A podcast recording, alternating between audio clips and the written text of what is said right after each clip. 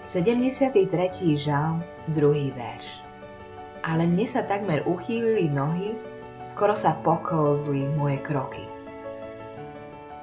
Toto hovorí muž, ktorý jedného dňa vložil svoju nádej v Boha, ale ktorý ho postupne stále ťažšie dokázal vnímať v každodennom živote. Keď je Boh dobrý, kde je jeho dobrota v mojom živote? Kde je Boh? Zdá sa, že bezbožní, ktorí nie sú pod Božou milosťou a dobrotou, sa až tak zle nemajú a užívajú si ľahký a pokojný život. Vychvaľujú sa, vysmievajú sa a zvysoka sa pozerajú na slabých. Sú v bezpečí a rastie ich moc. Kde je Boh? Asafovo svedectvo je zaujímavé. Hovorí, Boh je dobrý, ale ja strácam vieru. Som na ceste od Boha. Ako je to možné? Nuž, celý svoj zrak som uprel na to viditeľné, materiálne. Oslepilo ma to všetko dookola. Pre Božie dieťa je toto vždy nebezpečné. Zamestnávajú nás viditeľné, pominutelné veci a väčšné hodnoty, Boží plán pre náš život bledne a my strácame cieľ. Ako keby Asaf hovoril, Boh je dobrý, na Boha sa dá spoľahnúť, ale ja nie som dobrý, nemôžem sa spoľahnúť ani na seba. Svoj žalm začína slovami Boh je dobrý, na Boha sa dá spoľahnúť to nie je problém. Avšak keď je Boh dobrý voči svojim deťom, prečo má Asaf toľko ťažkostí a skúšok? Prečo je toľko vecí proti mne? Prečo sa všetko darí bezbožným?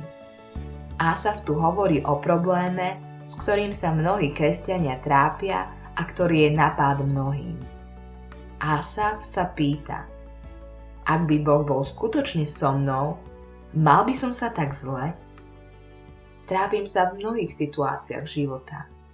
Tak ako je možné, že bezbožným sa tak dobre darí, keď v tom, čo robia, Boha pri sebe nemajú, dokonca sa z Neho otvorene vysmievajú. Asaf hovorí, lebo netrpia muky, zdravé a vypasené je ich telo. Netrápia sa a sú vypasení takto mnohí dnes definujú šťastie. Ale ako je to v skutočnosti? Sú všetci, ktorí sa majú tak dobre a zdá sa, že sa im darí a sú bohatí a populárni, naozaj tí, ktorým sa darí? Dokáže skutočnosť, že sa im darí, uhasiť najhlbšie potreby duše?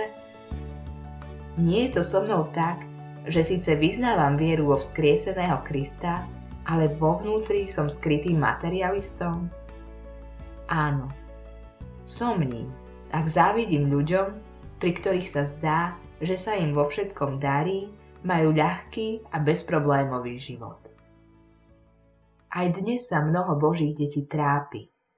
Modlia sa a modlia a zdá sa, že pomoc neprichádza. Prečo Boh nezasiahne? Varí človek ako ja nemôže dostať pomoc? A ja som zažil taký stav. Veriaci ľudia sa modlia, volajú a predsa sa im ťažkosti a bolesť nevie. Práve tu je však dôležité na chvíľu sa zastaviť a počúvať, čo o tom hovorí Božie slovo. Veď keď nedovolíme Božiemu slovu, aby nás korigovalo, skončíme v nevere, kde mamon je Bohom a materializmus otrokárom. Vtedy sa z egoizmu a prospechu stáva náš kompas. Skončíme v pokrivenom chápaní toho, čo je radosť a čo sú ťažkosti, čo je šťastie a čo nie. Najprv sa spýtajme, čo človek skutočne vlastní. Nevlastní ani svoj majetok, peniaze, ani moc či vplyv nič si so sebou nevezmeš, keď zomrieš. Tvoje obdarovanie a všetko, čo máš, je akoby požičané a raz sa budeš zodpovedať z toho, ako si to správoval.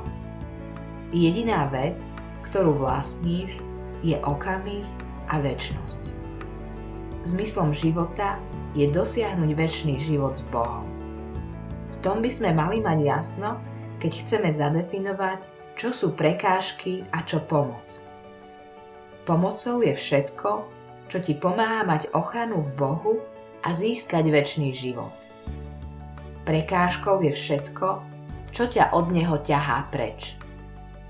Aj keď je tvoj život ťažký, nezabudni. Boh na teba nezabudol.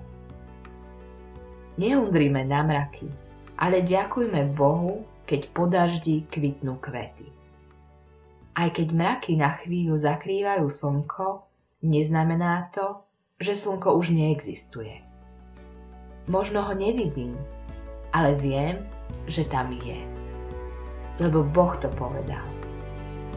Zameriavam svoj pohľad na to, čo hovorí Božie slovo o tom, ktorý je slnkom spravodlivosti, aj keď búrky života zúria a temné mraky zakrývajú Krista.